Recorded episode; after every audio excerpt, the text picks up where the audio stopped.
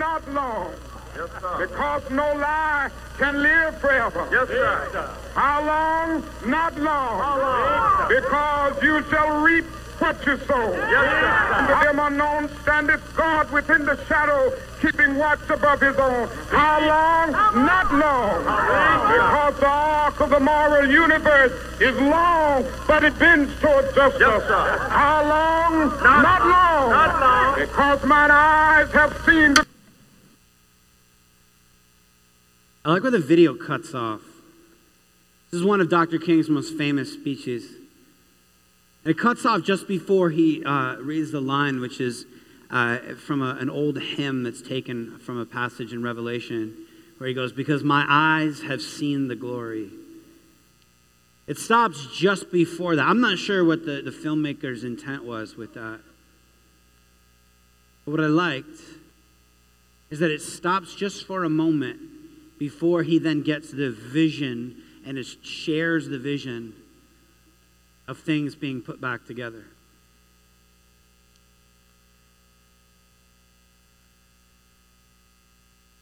That's what I want to talk about today. I want to talk about the in between. I want to talk about um, the gap between the question that Dr. King's asking how long? How long? How long tears? How long crying? How long the ache? How long the pain? How long? And then a vision uh, of, of uh, a vision of things being put back together, because this is where we live, right? Um, how many of you would, would define yourself as a, as a crier? How many criers in the room? Yeah. Okay, so this, this question is going to get me a little trouble. Uh, maybe even for you, you, you, you don't define yourself on this binary, but I, I want to just do it anyway because I have some stats for you. How many men describe themselves, who identify as men, describe themselves as criers? Yeah. So that's statistically, that's even less actually than the stats. The stats are pretty overwhelming. Most of the what studies that I went and found say that women cry much, much, much more than men. Now there's a lot going on in that. How much of that is social conditioning? There's even one study that tried to like debunk the social conditioning, saying no, no, women just have like shallower like tear ducts, which is not a thing.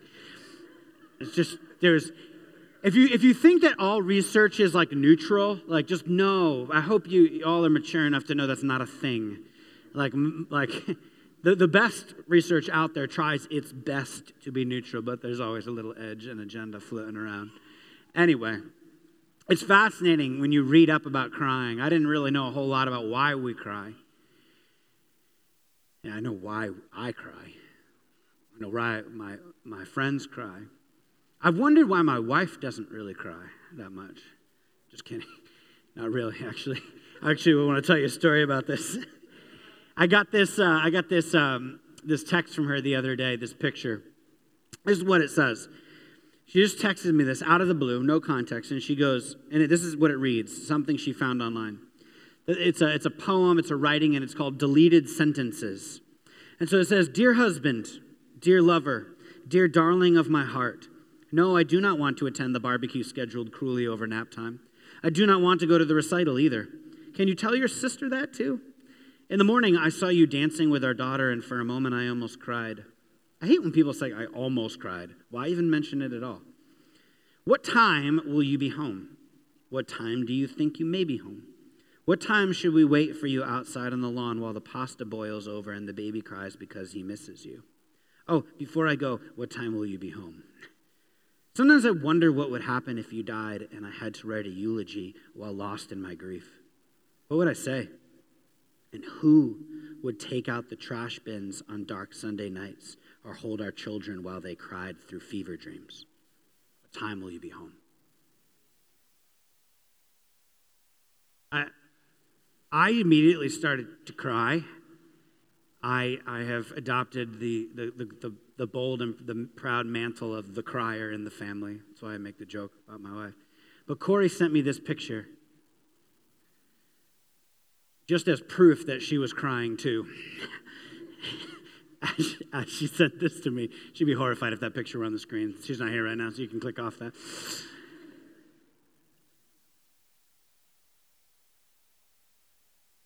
We, uh, I've been walking through some things recently with some friends who um, just sort of thrown everything they've ever believed out the window, and it's killing the people around them. Never thought I'd even make it to this point for a number of reasons, but I have friends that are about to hit midlife crisis. Our community this year has been rocked by divorce. Many of us in this room are going through heartache, real heartache. Panic attacks. I don't know if they're like on the rise or I'm just around more people having them or what's going on, but it just seems like they're everywhere. Crippling anxiety, hopelessness. And I share that poem because that poem where I burst into tears was it was this weird, like it was like joyful and and so sad at the same time. Because that is what it's like to live between the how long, how long will things go like this? And the gap between that and, but my eyes have seen a vision of everything being put back together again. We live there in the in between. We live in the middle of a poem like that where we're crying because we're somehow so full of joy and appreciation in that poem for a spouse. And then we're also like owning the reality that we have a very finite amount of time with them. A long enough timeline, the survival rate of everyone drops to zero. You ever told someone to stop crying? Doesn't usually go well. I've never been tempted to do this because I have always been a little bit too in touch with my emotions. Uh, but since having children, I've absolutely started to do this. Any parents just been like, just stop crying? And you like want to raise like emotionally healthy children, so you're like tempted to not say that, but they're crying over like the sequined dress. And you're like, no, no, no, we in our family, we don't cry about sequined dress. And then I don't know if you're like me, but I'm having a whole internal messed up dialogue of like, no, I should just say that, and that's real pain to her, and that's okay that she's crying over that. No, you just need to not cry about but I have absolutely said to my wonderfully sensitive and emotionally dialed in daughter, you need to stop crying about eggs. We don't cry in the Mook family about eggs. You don't even need context for that story. we don't ever hear that in the scriptures. If you're new to the Bible, um, I, I, don't know what sort of vision you have, whether it's this life giving book that has inspired the Dr. Kings of the world and or it's a book that it has you've just attached it to people who have treated it poorly and misused it for crusades and oppression. But in the scriptures um, it was so fun to do a deep dive like a big bible study on just tears. And you don't hear knock it off. You don't hear just dry up your tears. You don't even hear hey just look at the bright side. We get things like this. I see them we get things like this I, I care about them. And, and then we get some bold claims that I'll get to at the very end. I see them. There's a story of, of uh, this woman, Hagar, who uh, is in the wilderness of Beersheba, and, and, God draws near to her in the midst of her pain. And you hear, and God heard the voice of the boy, and the angel of God called to Hagar from heaven and said to her, What troubles you? Fear not, for God has heard the voice the boy where he is. When Hannah weeps bitterly outside the temple of the Lord, God notices and remembers in 1 Samuel 1. We hear she was deeply distressed and prayed to the Lord and wept bitterly. And David, who has a lot of reasons to be weary, if you're familiar with the scriptures, he's exhausted and beat down, and God didn't become weary of listening to him, even as he becomes kind of weary with himself. We hear in Psalm 6 I am weary with my moaning. Every night I flood my bed with tears. I drench my couch with my weeping.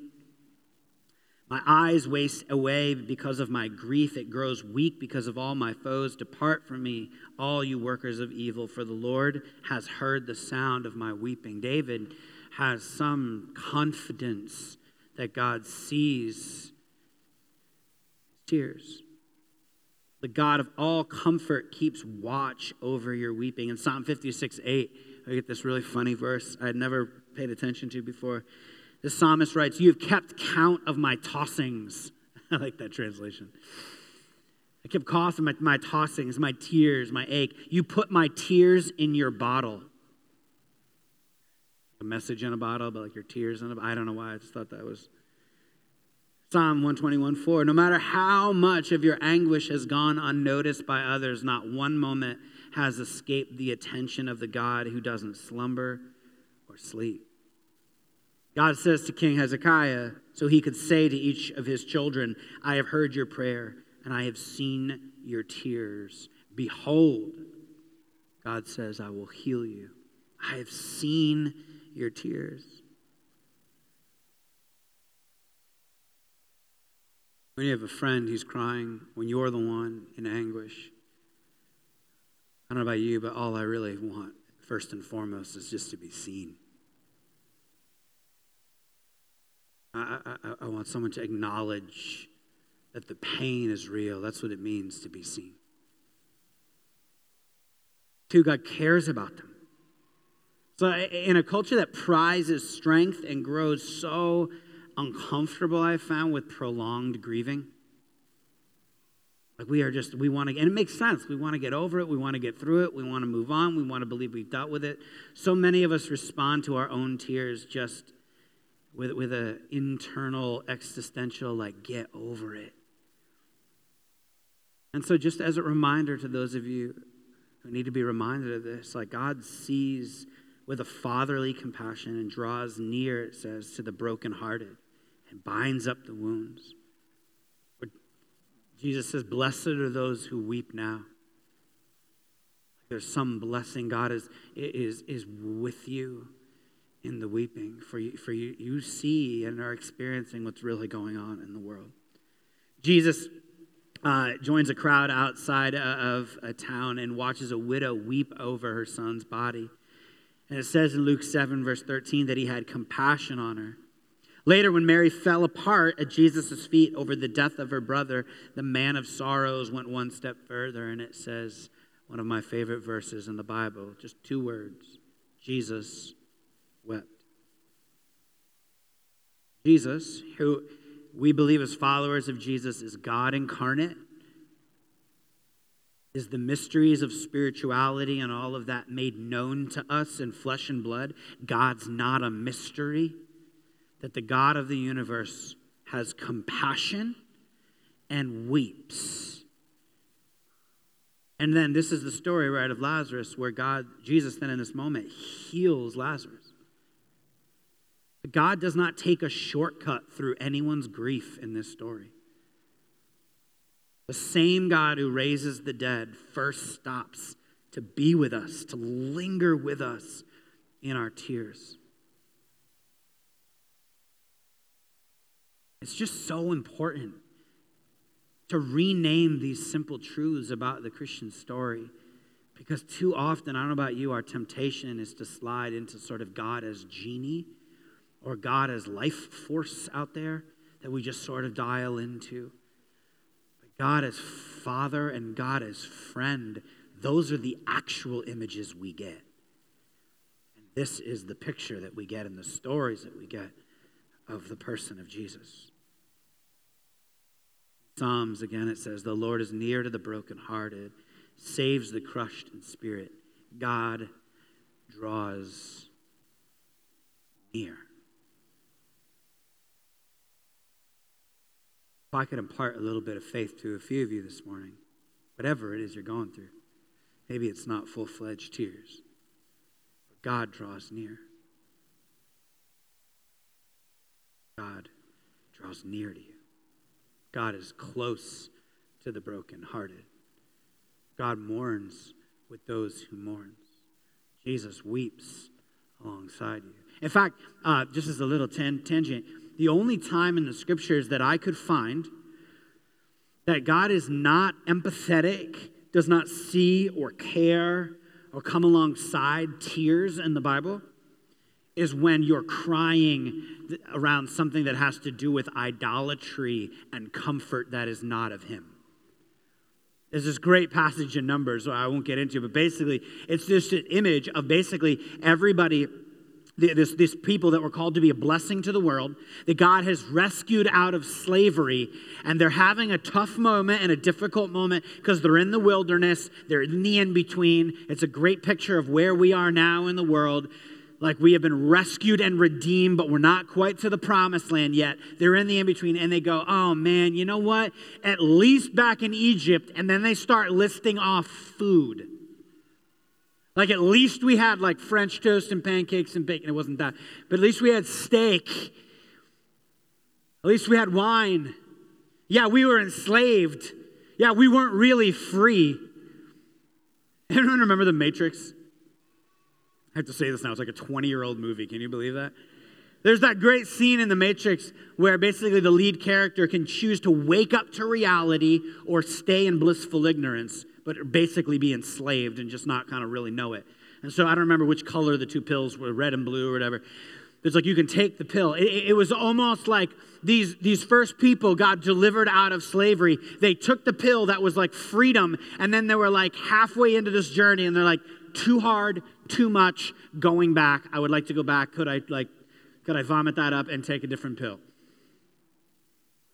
That's the only time where they are crying out to God, sad. God's like, uh uh-uh. uh There is no comfort for tears that are dialed into something like this. Some of us are crying about all the wrong things. That's a sermon for a different day, though. God draws near, He sees them, He comes close to the brokenhearted. Which brings us to our text today. In Eastertide, we have this, uh, this title that we love to give this teaching series. We've done this for the last four years, maybe. It's just called Raise Life. What does it mean to raise life in a culture of death? In other words, what does it mean to be Easter people in a Good Friday world? And so we zero in on this because when Jesus rises from the dead, we all of a sudden shift out of like back then Bible time that feels sort of for some of you like disconnected to like right now. We are living on this side of the cross and the resurrection all of a sudden the time goes, okay, we're living in that moment where those of us who are Christians, we actually believe there's a whole new world breaking forth right here in the midst of this one. I know it sounds like a lot for those of you who are new to the faith, but this is what we believe. The kingdom of God is near heaven is, is like permeating the cracks that like flowers are coming up through the pavement and as hard as things get god's actually at work putting it all back together. And though death still right now seems to be prevalent it won't have the last word. And so we live as those living eternally not as those living as if we're fearful of death. This is the world that we're in. This is why we pray in providence as it is in heaven in Newport as it is in heaven, on the east side as it is in heaven. This is why we play on earth as it is in heaven, and we step into this reality because we are on the other side of the resurrection. And so we're zeroing in on these stories. What does Jesus say? Like, let's go over his words as he rises from the dead and is announcing, oh, it's all going to change now. And one of the first things that he says when he gets out of the tomb is this story. Now, Mary stood outside the tomb crying. As she wept, she bent over to look into the tomb. So she is right now weeping. She has discovered that the tomb, Jesus is not in the tomb. She saw two angels in white seated where Jesus' body had been, one at the head and the other at the foot. They asked her, Woman, why are you crying? They have taken my Lord away, she said, and I don't know where they have put him. At this, Jesus turned around and saw Jesus standing there, but she did not realize that it was Jesus. He asked her, Woman, why are you crying? Let's stop here. Why? My first response would have been if I were Mary. Seriously? That's not a helpful question to actually ask in general when someone is crying. Hey, why are you crying? Just not, not advised. Let's fill in the gaps a bit. Well, first, eh, because everything's fallen apart. Everything. She's been walking along faithfully.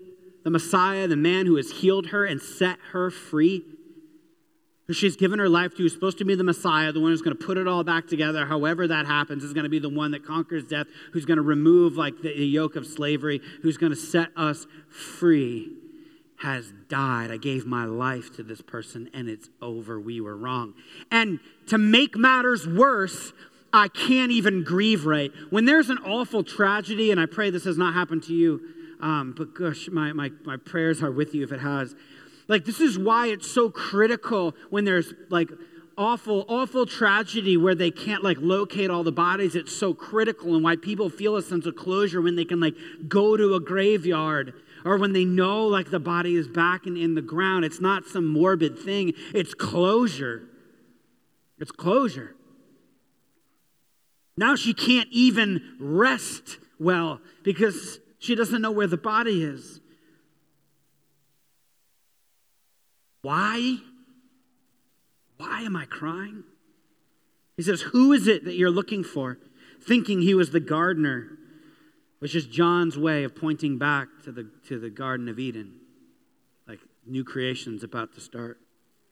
She said, Sir, if you have carried him away, tell me where you have put him, and I'll get him.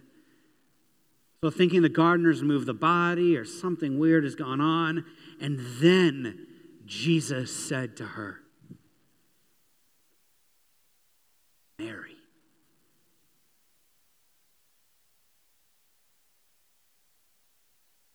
Mary. Then Jesus calls her by her name.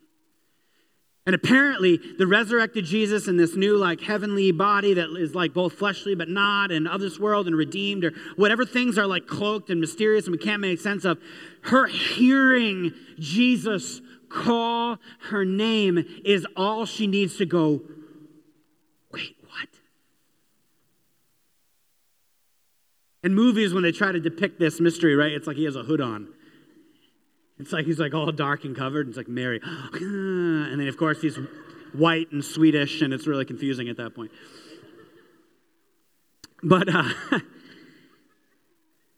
says to her, Mary.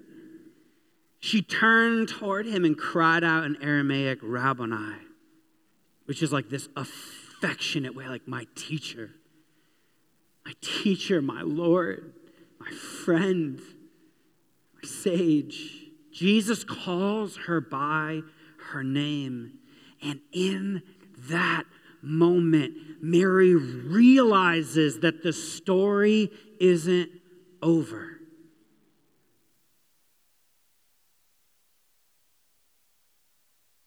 She realizes all of the promises that she thought had died with Jesus. The world would be put back together, that all would be renewed and restored and alive and made well. All the things she thought was in the grave are not any longer. See, a few hours before Jesus was betrayed, tried, beaten, crucified, he told his disciples this Truly I tell you, truly I say to you, you will weep and lament as the world rejoices, but you will be sorrowful, but your sorrow will turn to joy. Your sorrow will turn to joy. And he gives this example. He says, Look, it's sort of like this a woman giving birth to a child has pain because her time has come. I was reading this passage to my wife, by the way, who is eight months pregnant in bed last night. I'm reading this to her, and she's like, Oh gosh, I need, I need that. But I think Jesus is not quite strong enough here about just how much pain and grief and sadness. She's just like, get this thing out of me. That's Dr. King's speech, by the way. My wife's tearful words of, like, I am just done with this pregnancy. That, that's what he's referring to, and that's what the scriptures are referring to. How long? How long? How long? And Jesus is, is, is addressing the how long question, sort of. A woman giving birth to a child has pain because her time has come, but when her baby is born, she forgets the anguish because of her joy that a child is born into the world. So with you. Now is your time of grief, but I will see you again and you will rejoice, and no one will take your joy away. I will turn your tears into shouts of joy. Tears will dry up and grief will lose its grip. Paul later says things like death has lost its sting, sting. He says, Every tear you shed is preparing for you an eternal weight of glory beyond all comparison. One transliteration puts that verse like this Even though on the outside it often looks like things are falling apart on us, on the inside where God is making new life, not a day goes by without his unfolding grace. These hard times are small potatoes compared to the coming good times, the lavish celebration prepared for us. There's far more here than meets the eye. The things that we see now are here today, gone tomorrow, but the things we can't see will last forever. Our tears turning into shouts of joy doesn't mean we stop grieving. Doesn't mean things are hard, but it does mean that we cling to God and His promises through the pain and hold fast to an understanding that God has got this. That's what Christian hope is. It's not hope like wishing well, like, man, it would be, I hope things work out. Always, when hope is described in the Bible, it is one of great confidence of, I know that God has got this and I don't know how it all is going to play out. I will wipe them away. I see them. I care for them. I'm going to turn them into shouts of joy on this side of the, of the ache. And then, lastly, these four things that we see in the scriptures about how tears are dealt with. The last one is my favorite I will wipe them away. In that day, God Himself will stoop down to each of His grieving children, and somehow, some way, He will dry up tears forever. He will wipe away every tear from their eyes, and death shall be no more. Neither shall there be mourning, or crying, or pain anymore, for the former things have passed away. Amen. Amen. Like that, that's good. If that's true, that changes everything now. And if you don't see that, I, I, I, I pray just take a few seconds and just process for a minute how knowing God's got this, how knowing things will get put back together, does not diminish the immediate ache and pain and grieving, but it changes literally everything about how you see that death, that ache, that heartache, that anxiety, that restlessness. Allow it to soak in and allow it to permeate all of it. And I promise you, it will begin to lift you.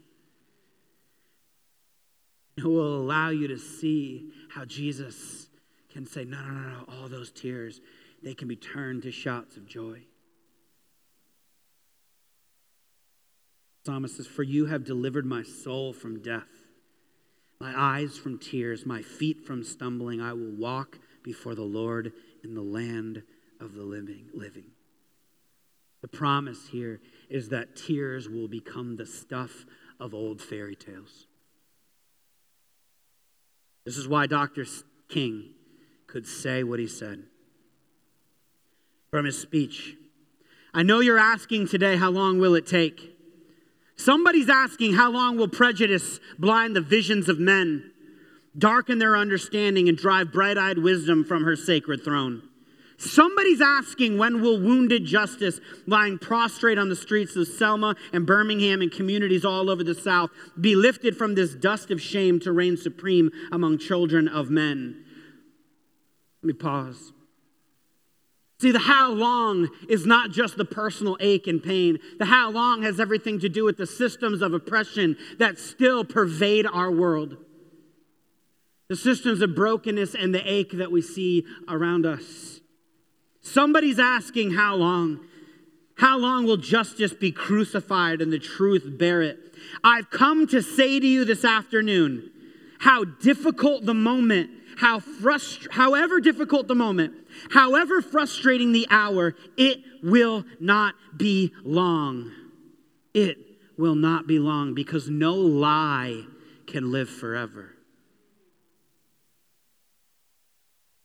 No lie can live forever. No lie, he's talking about that men are not created equal and live forever. That can't live forever. And nor can the lie that death has the last word.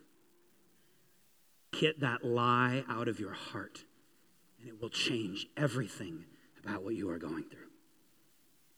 How long? Not long. Truth forever on the scaffold, wrong forever on the throne. He's speaking to people who are under the boot of oppression. And he just says, You know that the moral arc of the universe is long, but it bends towards justice. You know that God is putting it back together again. How long? Not long. It says, Mine eyes have seen the glory of the coming of the Lord. He reads this hymn. He is trampling out the vintage where the grapes of wrath are stored. He has loosed the faithful, fateful lightning of his terrible swift sword. His truth is marching on. Our God is marching on. Glory, hallelujah. His truth is marching on. Jesus asked Mary, Why are you crying? Maybe what he's really asking her is Are you looking at the grave or are you looking at me?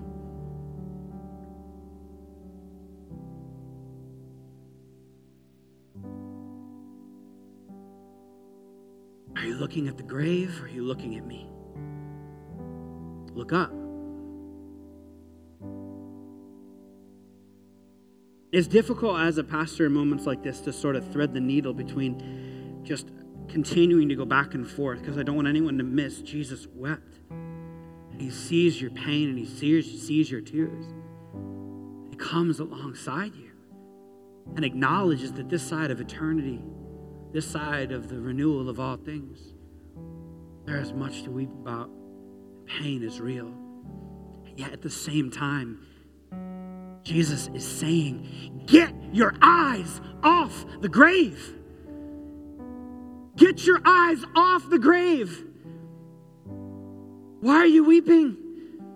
It's all going to change. So, this why are you weeping is not an invitation to everyone in this room who is in a season of tears. No, no, no, no. It's all the questions that are underneath that. It's all the questions that are bound up in the why are you crying? All the statements that are bound up in why are you crying? May you hear Jesus say, I know things are hard, that I've wept too. Knowing that the crying stops, knowing that the tears will turn to joy. And so may this question wake you to the God who says, Mary. May this question wake you to the God that says, Mary. The God who calls you by your name, who restores your hope and your trust and a vision of the new tomorrow. Getting your eyes off the grave is about seeing where this thing is going. God who will make you whole again for the sake of the world around you. How long? How long does not diminish the reality of what's happening now. We see Jesus risen from the grave saying to us, Not long. Not long. Jesus, I pray for my sisters and my brothers, friends, my neighbors, loved ones.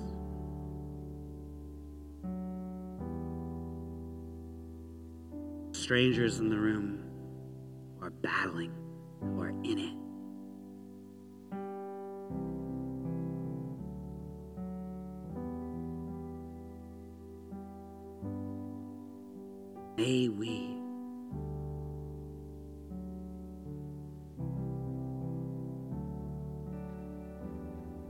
we heed, Lord,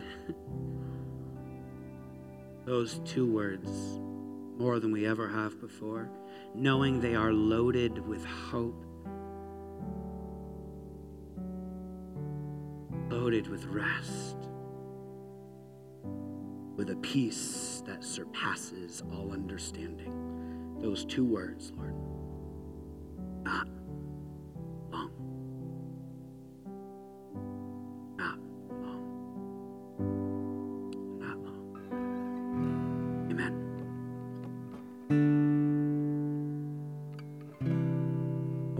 Us for a few minutes. And maybe you're the one with the tears, and maybe it's the uh, people around you with the tears. To allow this, this hymn and allow this moment of reflection. Allow God to speak to your heart, to be open to what God has